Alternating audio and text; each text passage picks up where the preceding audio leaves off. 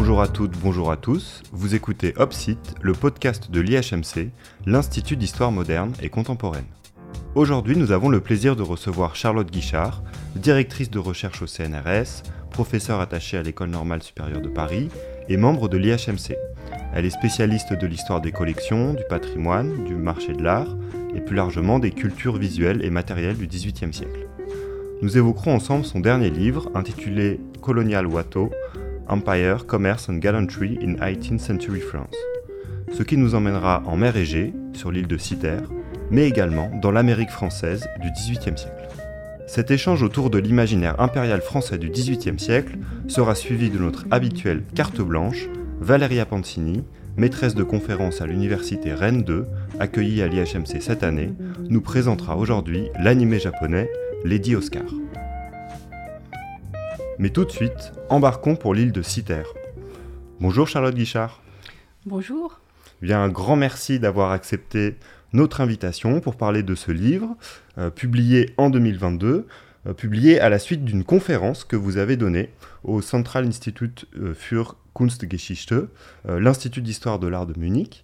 ce livre, il prend comme point de départ un tableau dont on va beaucoup parler aujourd'hui. C'est un tableau peint, enfin la version, on va dire, la plus célèbre est la version peinte en 1717 par Jean-Antoine Watteau, euh, elle est intitulée Le pèlerinage à l'île de Citerre.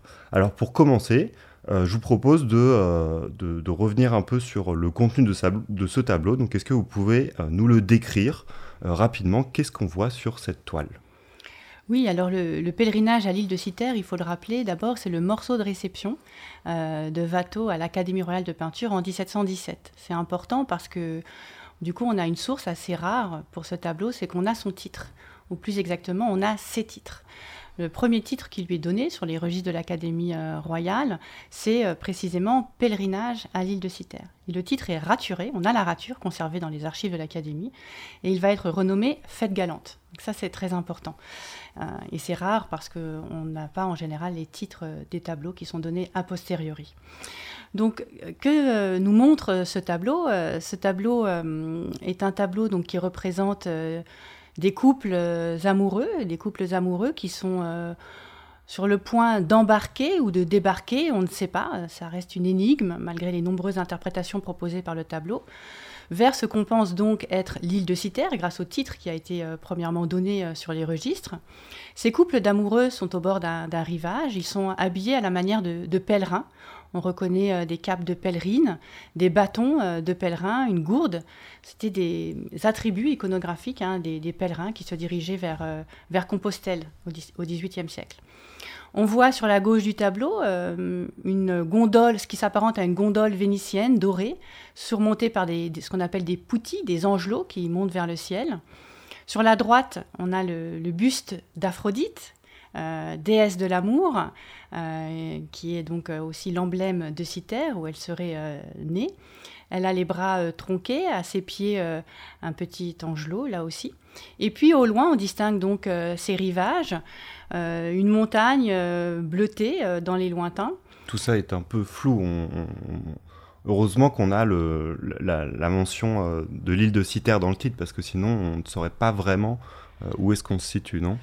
Tout à fait. Alors évidemment, euh, ce titre est, très important. Ce qu'il faut savoir aussi, c'est qu'on est dans un contexte où euh, la fête galante et euh, le motif de Citerre commencent à être très importants dans ces années, sont très importants dans ces années. Et le sujet, on peut le préciser encore, hein, puisqu'il serait, il serait inspiré en fait d'une pièce de théâtre euh, qui a été joué euh, sur, la, sur, les, sur la scène euh, du théâtre français, la, comédie française, et qui s'intitule Les Trois Cousines. Et dans cette pièce, à la fin de la pièce, on a donc les, les, les, acteurs, les, personnages, en fait, qui appellent à embarquer pour Citerre. Donc on a vraiment un faisceau tout de même d'indices très très fort, hein, le titre étant le, premier pour nous, nous évoquer là très clairement l'île de l'amour, euh, Aphrodite et Citerre. Alors, et vous l'avez dit, hein, c'est euh, une des, des, plus célèbres scènes de fête galante peintes au XVIIIe siècle.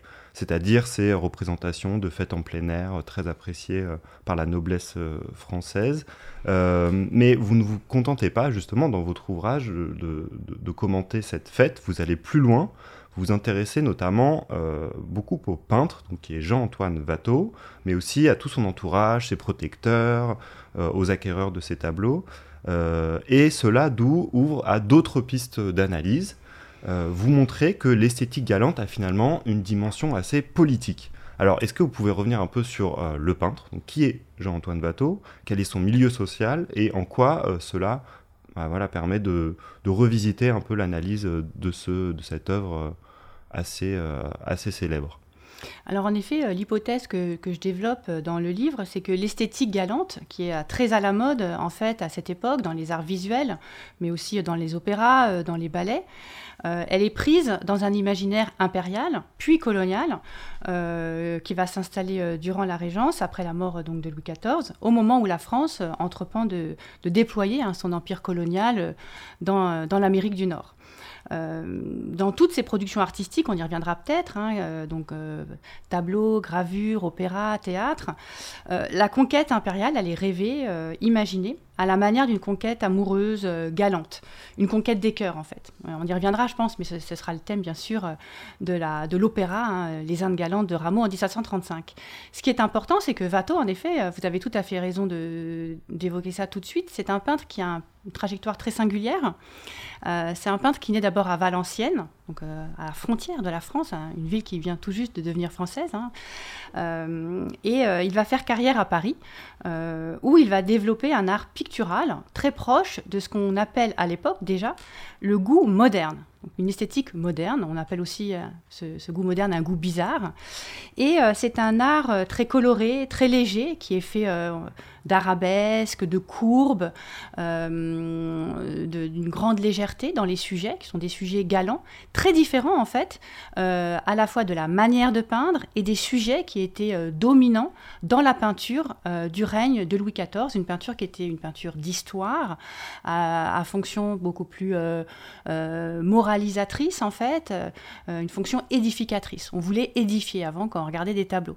Avec ce tableau de Watteau et toute l'esthétique moderne qui se développe euh, autour de lui et qu'on va appeler plus tard, à la fin du XVIIIe siècle et au XIXe siècle, pardon, le rococo. Oui, donc c'est le rococo, c'est une appellation qui arrive tard, mais on est bien dans le rococo. Voilà, on considère que euh, ce tableau de Watteau, c'est vraiment une sorte de, j'aime pas tellement ce mot, mais de, peut-être pas de manifeste parce que on est quand même à un tournant. On est, à un tournant, c'est vraiment ce goût mm. moderne. On est dans l'esthétique des modernes contre les anciens. Hein, on arrive après la querelle des anciens et des modernes. Et ce qui est très important, et là je reviens donc sur le milieu euh, qui va euh, euh, soutenir Watteau, qui va lui commander des tableaux, ses, amateurs, ses, commanditaires, c'est que Watteau va travailler pour les élites, alors urbaines, aristocratiques. Euh, qui, euh, qui sont euh, très, qui apprécient beaucoup cette esthétique moderne, très légère, et qui vont se faire construire en fait au moment de la Régence avec l'enrichissement dû notamment à la refonte du système financier et au système colonial. Vont se faire construire des hôtels extrêmement luxueux en, en, commandant à des architectes, des ornemanistes, des artisans, des peintres, des, des œuvres qui reprennent ces formes contournées, arabesques sensuelles, qui disent le plaisir, euh, le plaisir de regarder, le plaisir de vivre, et qui sont en effet hein, en rupture avec euh, à la fois euh, les, sociabilités et les modes de regarder les arts qui caractérisaient le siècle de Louis XIV. Ce que vous montrez, c'est justement il y, y, a un lien entre l'intérêt de ce milieu social et ses représentations. on peut prendre l'exemple de Pierre Crozat, qui est proche de Watteau, et Pierre Crozat est lui-même frère d'Antoine Crozat, qui est le premier actionnaire de la Louisiane. Et ça, c'est un, des éléments qui vous permet d'avancer sur, euh, on va dire, une réinterprétation euh, du tableau euh, de Watteau. Tout à fait. Un des premiers éléments qui m'a engagé dans cette réinterprétation nouvelle, un peu transgressive hein, du tableau de Watteau, d'abord, c'est son réseau d'amateurs. Euh, Antoine Watteau était protégé en premier lieu par, Antoine, euh, par Pierre Crozat, pardon, le frère d'Antoine Crozat. Mhm. Antoine Crozat, c'est pas simplement un actionnaire hein, de, la, de la nouvelle compagnie de la Louisiane, c'est vraiment celui qui est le propriétaire, le fondateur de la compagnie de la Louisiane. C'est l'homme le plus riche de France. Son frère, Pierre Crozat, est donc le protecteur immédiat de Watteau. Watteau va loger chez lui. Et, on a là, je dirais, le premier, le premier signe. Mais en fait, Pierre Crozat n'est pas le seul à soutenir Watteau. Euh, il a de nombreux euh, protecteurs amateurs qui sont tous actionnaires euh, de cette compagnie qu'on appelle d'abord la compagnie donc, de la Louisiane, lorsqu'elle est fondée par Antoine Crozat en 1712, mais qui va ensuite être renommée en 1717, la compagnie de la Louisiane. Et on a donc beaucoup de protecteurs de bateaux qui sont des actionnaires. Le premier, par exemple, un nom, Jean de Julienne, hmm. euh, que vous connaissez peut-être pas, mais qui est un personnage très important, un très très gros actionnaire de la compagnie, qui est euh, le propriétaire de la manufacture des Gobelins, qui est toujours qu'on peut toujours visiter à Paris aujourd'hui, donc euh, qui produit les tapisseries royales, qui est actionnaire de la, de, la, de la Louisiane et qui, à sa mort, dans son inventaire après décès, possède bateaux, euh, possède beaucoup d'indigo, on y reviendra, donc c'est la trace hein, d'un commerce transatlantique très important. Pourquoi l'indigo? Pour, euh, pour colorer hein, les tapis euh, qu'il produit dans sa manufacture, et qui va être le, dernier le propriétaire de la dernière version du pèlerinage à l'île de Citer. Donc Vato baigne dans ce, ce, milieu qui a des intérêts par rapport à, l'Empire euh, français, à l'Amérique française notamment. Euh, est-ce que vous pouvez euh, nous rappeler brièvement quelle est la situation de l'Amérique française au moment de la Régence? On en est où de l'appropriation de la Louisiane du Mississippi? Oui, alors en effet, euh, euh, j'ai évoqué à l'instant la Compagnie de la Louisiane. Hein, elle est fondée en 1712 euh, au bénéfice d'Antoine Crozat. Cette Compagnie de la Louisiane, elle est refondée, renommée en septembre 1717, Compagnie d'Occident. Euh, et donc là, on rentre vraiment dans une exploitation euh, coloniale, commerciale euh, de la Louisiane. ce qui est important, évidemment, c'est que cette compagnie d'Occident, elle est articulée au système financier qui est refondé au même moment par John Law. Le système de l'eau, oui, Voilà, le système de l'eau. Et donc, ce qu'on va voir apparaître, c'est l'émergence de nouvelles élites enrichies, ce qu'on appelle dans les textes de l'époque, moi je travaille là sur des, textes pour le coup, pas des tableaux, mais euh, où on qualifie euh, ces, actionnaires, tous ceux qui bénéficient euh, des compagnies de commerce et de l'exploitation coloniale de la Louisiane, de nouveaux riches. Hmm. Donc ce qui est intéressant, c'est que septembre 1717, fondation donc, de la Compagnie d'Occident. Et le tableau de Watteau, il est exposé au Louvre le 28 août 1717 une semaine avant la refondation de la Compagnie euh, d'Occident. Pour moi, ce n'est pas du tout un hasard. On est vraiment dans un moment de, euh, de bourgeonnement, euh, de grands rêves, d'investissement, de spéculation, en fait, sur ce territoire qui commence à être exploité de l'Amérique française. Alors, grand rêve, mais rêve qui s'appuie aussi sur bah, un imaginaire, puisqu'on sait finalement pas grand-chose de la Louisiane, ou des choses assez approximatives, on peut dire. Euh, et euh, pour, euh, pour évoquer ce point, je vous propose d'écouter la lecture d'une archive que vous avez choisie. Il s'agit d'une lettre touchant la Louisiane, publiée dans le Mercure de France en février 1718. Avant de quitter la Louisiane, permettez-moi, madame, de vous faire faire une promenade de 5 ou 6 lieues dans un terrain charmant. Là, tantôt dans un bois où nous marcherons sur la vigne et l'indigo sauvage qui ne demande qu'à être cultivé, tantôt sur un coteau ou dans une plaine vaste et agréable par sa verdure et la variété des fleurs, ou sur les bords d'une infinité de petites rivières et de ruisseaux qui coulent dans le fleuve. Vous verrez que la nature n'a pas répandu ses trésors et ses agréments sur notre Europe seule. Permettez-moi, madame, avant de nous rembarquer, de vous parler d'un endroit très commode pour bâtir une ville, et y faire un beau port, qui est au premier détour du fleuve, à 25 lieues de son embouchure. Jusque-là, il est droit et assez profond pour un vaisseau de 80 canons. Le plus grand inconvénient des côtes de la Louisiane est causé par le mouvement des sables qui changent souvent les entrées des rivières et des ports. On en a vu, comme je l'ai dit, un fâcheux exemple dans celui de l'île Dauphine. À son défaut, on pourra établir celui de l'île au vaisseau, qui est à 17 lieues, à l'occident de l'île Dauphine. On y mettra les vaisseaux entièrement à l'abri des vents du large qui sont les plus dangereux. on a l'impression en écoutant ce texte que la Louisiane est une terre riche et accueillante pour les Français. Euh, l'auteur nous parle de trésors naturels, d'agréables promenades, euh, d'un lieu idéal pour bâtir une ville. Alors, est-ce vraiment ce qu'inspire la Louisiane aux élites de la Régence? Savent-ils vraiment ce qu'on trouve en Louisiane? Qu'est-ce qu'on voit finalement à travers cet extrait du Mercure de France? Alors, dans le, Mercure galant, là, euh, on est encore, c'est encore le Mercure galant à l'époque, on a un échange galant entre un homme et une femme, un homme qui présente à une jeune femme restée en, en France euh, ce territoire qui est en train d'être conquis. On voit sous la plume euh, du jeune homme une description quasi cartographique, donc on voit qu'il y a des savoirs cartographiques qui circulent, l'île Dauphine, l'île des vaisseaux, une nature qui ne demande qu'à être exploitée, conquise. On a la, la mention d'un indigo sauvage qui doit être exploité, et l'économie de la plantation est déjà présente hein, dans, les, dans les imaginaires. Donc on a un imaginaire de l'exploitation économique euh, euh, déjà présent, mais en même temps un rêve, un rêve d'une nature riche, euh, luxuriante, comme vous disiez, qui est très présent euh, dans les imaginaires. Les élites de la Régence euh, ne connaissent pas la Louisiane en, réalité. Euh, elles ne sont pas allées en Louisiane. ce qu'elles en connaissent, ce sont, c'est par les relations de voyage, comme celle du baron de la Hontan, publiée en 1703, des cartes qui commencent à circuler hein, autour du ministère de la Marine. Voilà, donc on a cette tension entre un imaginaire encore très fort, complètement idyllique, et les débuts d'une exploitation du territoire vous disiez connaissance à travers les cartes, à travers des récits, mais aussi à travers des tableaux, comme celui de Watteau. Et euh, justement, euh, c'est peut-être le moment où on peut euh, rentrer dans le cœur de, l'analyse, c'est-à-dire essayer de, de montrer en, quoi ce tableau renvoie à ce contexte colonial, puisque on l'a dit au début, hein, c'est a priori on est sur l'île de Citerre, on est en pleine mer Égée, dans une scène de fête galante. Alors qu'est-ce qui fait référence dans le tableau de Watteau à ce contexte colonial? Alors, rien dans le tableau de Watteau ne fait référence au contexte colonial. Ce qui explique euh, la référence pour moi au contexte colonial, d'abord, c'est le fait de resituer le tableau de Watteau dans une série de quatre tableaux qu'il a peints, qui sont tous sur ce thème euh, du pèlerinage à l'île de Citerre.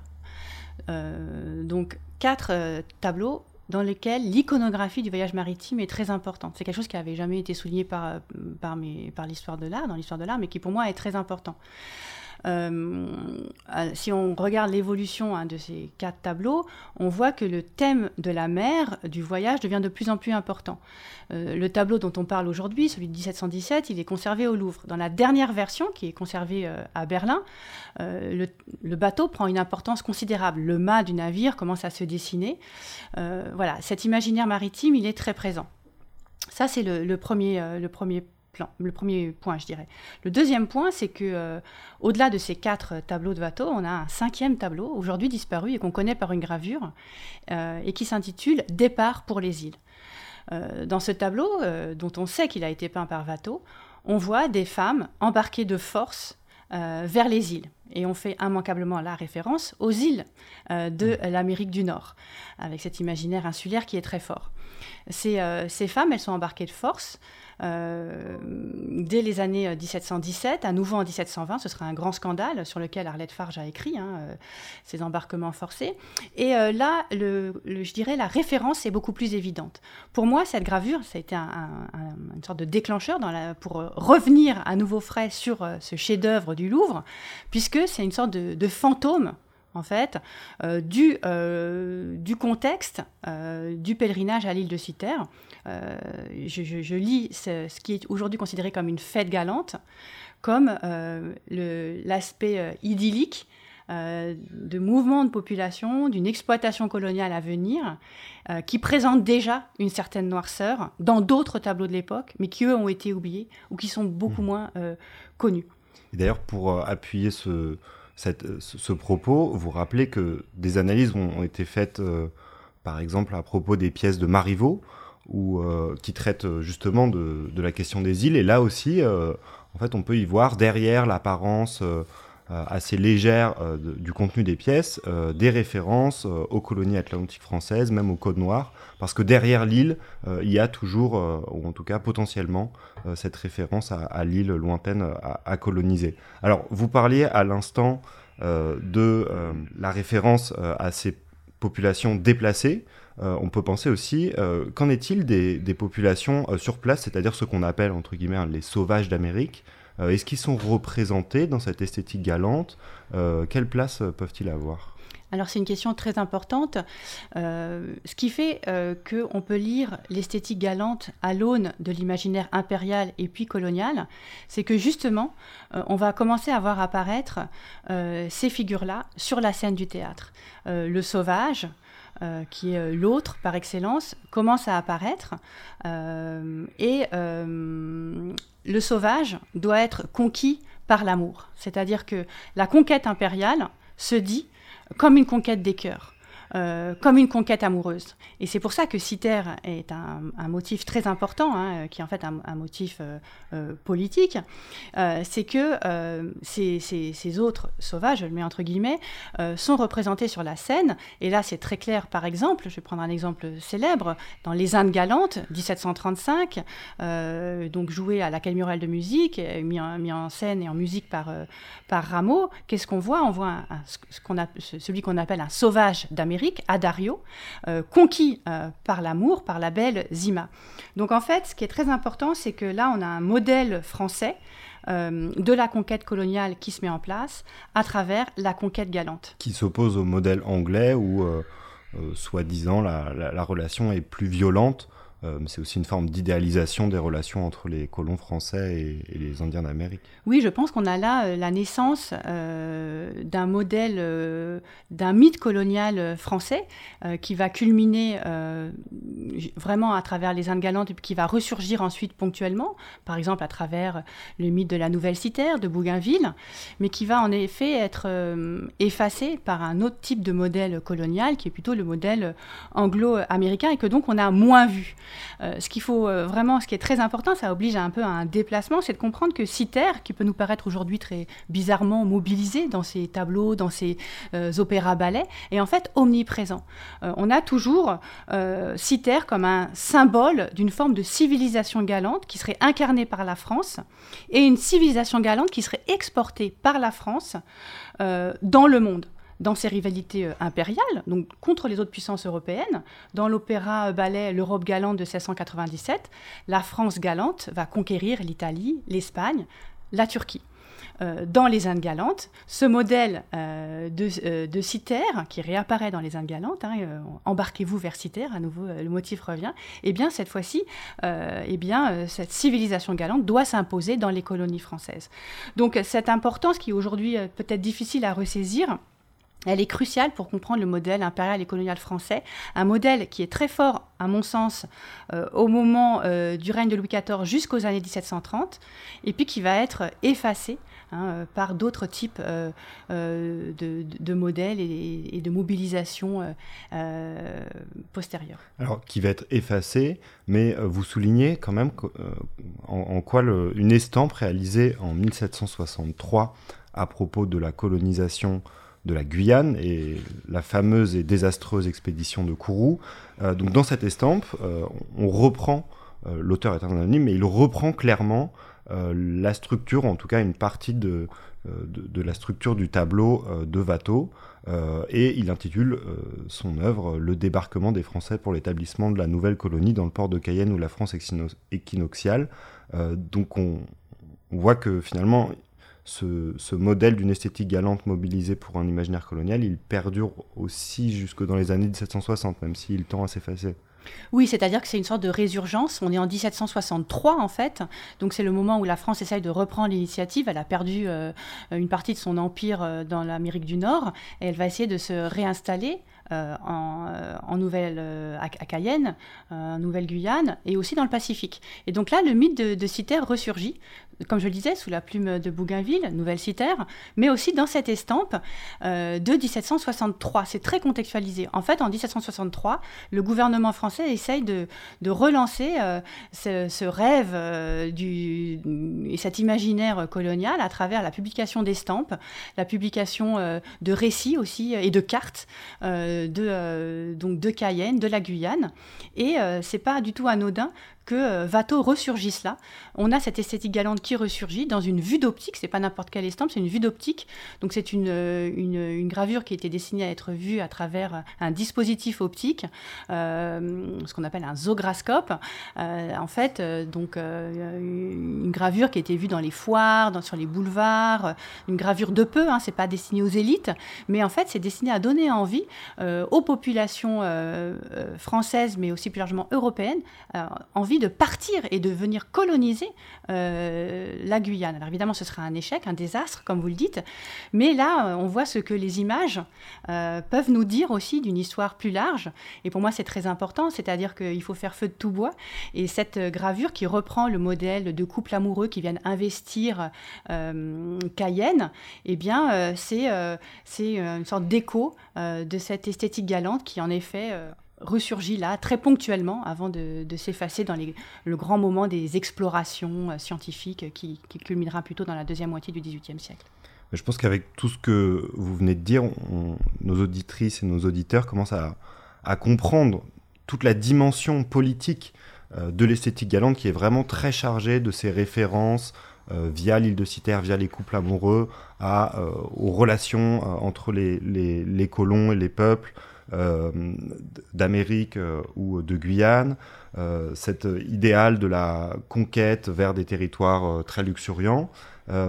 et justement, est-ce que vous pouvez nous dire en quelques mots les choix méthodologiques que vous avez faits qui vous ont mené à faire cette, découverte, enfin à mettre en lumière finalement cette dimension politique de l'esthétique galante?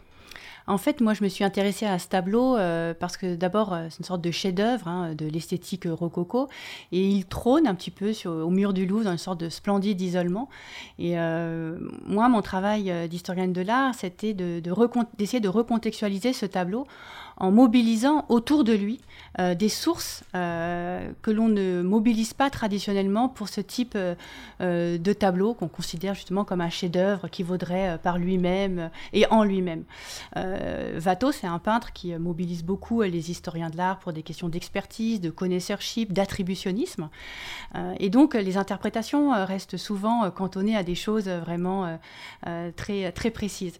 Moi, j'ai voulu mobiliser des estampes, des textes, d'autres tableaux, des tableaux disparus, pour mettre au jour ce qui, dans ce tableau, n'apparaît plus lorsqu'on le regarde aujourd'hui, mais qui en fait euh, contribuait à véhiculer euh, cet imaginaire-là qu'aujourd'hui on a un petit peu oublié, mais qui était euh, structurant dans le milieu des élites qui euh, commandait ce type de tableau et qui pouvait projeter euh, dans un tableau comme celui-là un rêve, un rêve d'embarquement, un rêve d'enrichissement, un rêve de spéculation. En fait, vraiment, ce tableau, pour moi, c'est une spéculation au double sens du terme. D'abord parce que c'est une abstraction, il ne, représente rien, c'est pour ça que les interprétations se, succèdent. Il reste énigmatique, comme l'a écrit d'ailleurs Norbert Elias dans un article. Mais c'est aussi une spéculation parce que on investit de l'argent à la fois euh, dans ce tableau. Ce tableau euh, avait une valeur euh, économique importante, mais aussi dans le territoire qu'il mobilise, qui est le territoire rêvé de la Louisiane, dans l'argument que je développe. Eh bien, un grand merci Charlotte Guichard d'avoir bien voulu échanger avec nous pour ce podcast Opsite. C'était un plaisir de vous recevoir. Merci à vous. Et maintenant, nous passons à la carte blanche. Euh, carte blanche euh, qui sera consacrée à l'animé japonais Lady Oscar. C'est Valeria Pansini qui nous en parle. Euh, nous l'écoutons. Aujourd'hui, je vais vous parler de Lady Oscar ou bien de la Rose de Versailles. C'est un dessin animé qui a été diffusé à la télé en Europe, notamment en France et en Italie, au début euh, des années 1980. Il est issu d'un manga du même nom de Ryoko Ikeda. Mais moi, je vais vous parler du dessin animé, qui est un produit dérivé. Euh, et peut-être de moins bonne qualité que, le manga, mais euh, c'est le dessin animé que j'ai vu quand j'étais enfant et que j'ai adoré quand j'étais enfant. Donc on parle de Oscar François de Jarjaïs ou Jarjay ou Jarjaï. Il y aura un discours à faire sur la prononciation qui prendrait trop de temps, donc je garde la prononciation que j'aime le plus. Et euh, Oscar François est en fait une jeune fille noble de famille militaire qui a été élevée comme un garçon. Et elle est née en 1755, donc c'est assez important parce que les personnages principaux ont tous le même âge.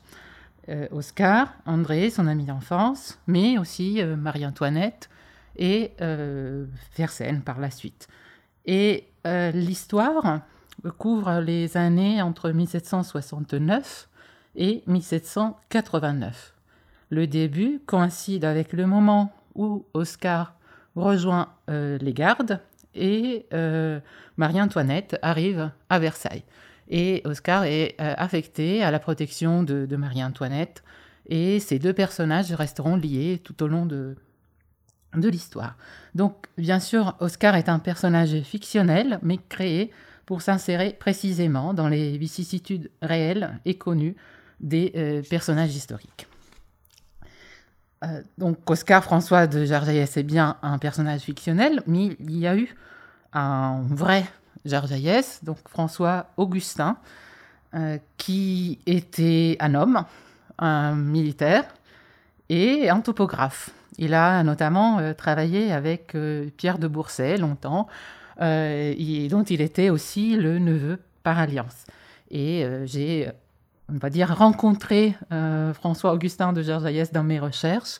Son dossier est d'ailleurs euh, conservé au service historique de la Défense. Qu'est-ce qu'il a en commun avec euh, Lady Oscar? Bah, Pratiquement rien, à part une certaine proximité à la reine, à Marie-Antoinette, qui l'amène à, programmer un projet d'évasion des prisonniers du Temple en mars 1793. Mais revenons à Oscar François euh, et à la question centrale de tous les dessins animés, c'est que euh, Oscar est une femme qui est habillée un homme. Et bien sûr, euh, cela crée certaines ambiguïtés dans l'histoire, mais pas tant que ça, parce que finalement, les catégories de sexe ne sont jamais en discussion. Oscar est une femme hétérosexuelle qui tombe amoureuse euh, d'hommes, notamment de Fersen, ce qui crée un triangle avec euh, Marie-Antoinette, et euh, d'André, son ami d'enfance. Mais c'est une femme qui fait un travail d'homme et qui est plus forte que tous les hommes qu'elle rencontre, parce que personne ne bat Lady Oscar à l'épée. son histoire est pourtant très sombre et très tragique. Et je pense que c'est plutôt cette caractéristique qui ferait que aujourd'hui, ce serait un peu difficile de diffuser euh, ce dessin animé auprès d'un public euh, enfant. Euh, c'est une vraie tragédie en fait. Il n'y a pas de fin heureuse. Oscar n'est pas une princesse qui épouse son prince à la fin. Et comme toute tragédie, il y a un poids très fort du destin, des destins connus et inconnu. On connaît le destin de Marie-Antoinette, bien sûr, quand le, quand le dessin animé commence, on ne connaît pas celui d'Oscar qui sera aussi euh, tragique. Euh, mais ce n'est pas parce que les personnages n'ont pas la possibilité de modifier euh, leur destin qu'ils, et surtout elles, ne le choisissent pas. En fait, Lady Oscar est une histoire de choix et d'obéissance à ses propres choix. Ça commence dès le début, dès l'épisode 1.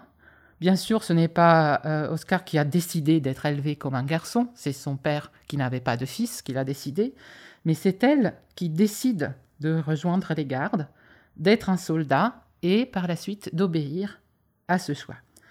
Et euh, c'est cette même obéissance qui mène Oscar, euh, paradoxalement, à désobéir lors des derniers épisodes qui se déroulent en 1789. Oscar, qui commande les, gardes, refuse de déloger les représentants du tiers d'État, euh, refuse de tirer sur la foule et finalement décide d'aller combattre avec le peuple, euh, chose dans laquelle elle est suivie par ses soldats. Il y a une phrase qui euh, clôture en quelque sorte cet accomplissement de l'identité de Oscar. On est à Paris, on est le 13 juillet 1789, et Oscar et ses soldats s'interposent entre la foule et un régiment qui était prêt à tirer. Et le colonel de ce régiment demande à, Oscar son nom, grade et titre. Et elle répond Mon nom est Oscar François et je n'ai plus ni grade ni titre. La fin est très euh, tragique. Euh, André et Oscar, qui s'aiment euh, depuis le début, tout le monde le sait, tous les enfants des années 80 le savent dès l'épisode 2, même 1. c'est seulement Oscar qui décide de s'en apercevoir à l'avant-dernier épisode. Et donc, André et Oscar s'avouent et vivent leur amour seulement quelques heures avant leur mort. André mort d'une blessure euh, André est mort d'une blessure de combat le 13 euh, juillet 1789 et Oscar meurt le 14 juillet 1789 devant la Bastille, un l'attaquant. Merci à toutes et à tous d'avoir écouté Opsite, le podcast de l'IHMC. Cet épisode vous était aujourd'hui présenté par Léo Becca, doctorant à l'IHMC, réalisé par Quentin Sancier et produit par Valentin Barrier. On se retrouve le mois prochain pour un nouvel épisode.